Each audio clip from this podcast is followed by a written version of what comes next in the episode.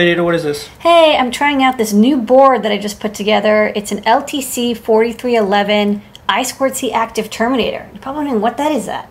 Well, if you look at this oscilloscope, you'll see I'm driving this I squared C bus at 800 kilohertz. And what's supposed to be a square wave is kind of like a shark wave. Um, and that's okay. You can always add more uh, resistance to pull-ups um, to make the resistors smaller, and so that can um, make the wave a little bit more square.